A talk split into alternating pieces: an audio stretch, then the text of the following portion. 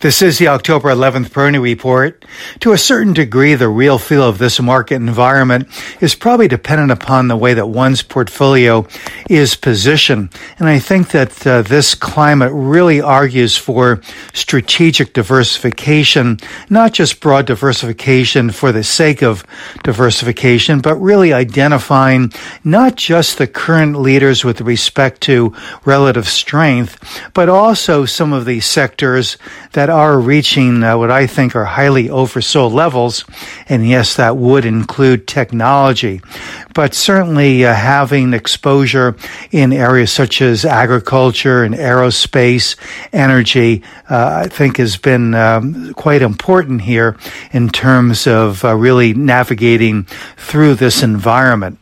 From a top down perspective, I think it was a good thing that the market really didn't have a great deal of follow through after last Friday's steep decline.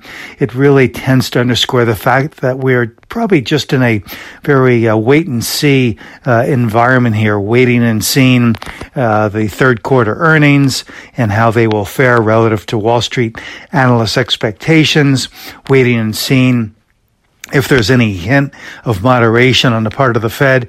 But as of uh, yesterday, uh, with uh, one uh, Fed uh, governor speaking, it did not seem that the Fed is going to be uh, changing their tune anytime soon. So the expectation is that there will be another 75 uh, basis point bump up in rates, and I think that to some extent the market is absorbing that and and discounting that. But it really does present a very significant ceiling for the market. On the other hand, um, the volatility index may be reflecting not so much complacency, but just uh, really more that uh, the sellers that have wanted to get out have, for the most part, done so.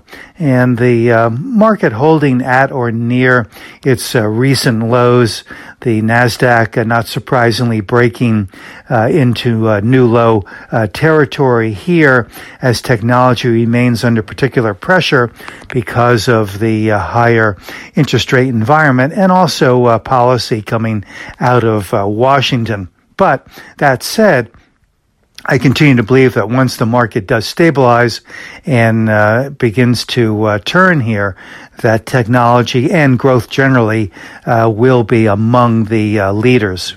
This is Gene Peroni at Peroni Portfolio Advisors. All expressions and views presented on this podcast are the opinion of the commentator and may be subject to change. AAM makes no recommendation as to the suitability of any investment. It may make a market or have financial interest in any security or sector discussed. Past performance is no guarantee of future results. Investors should consult a financial professional before making any investment decision.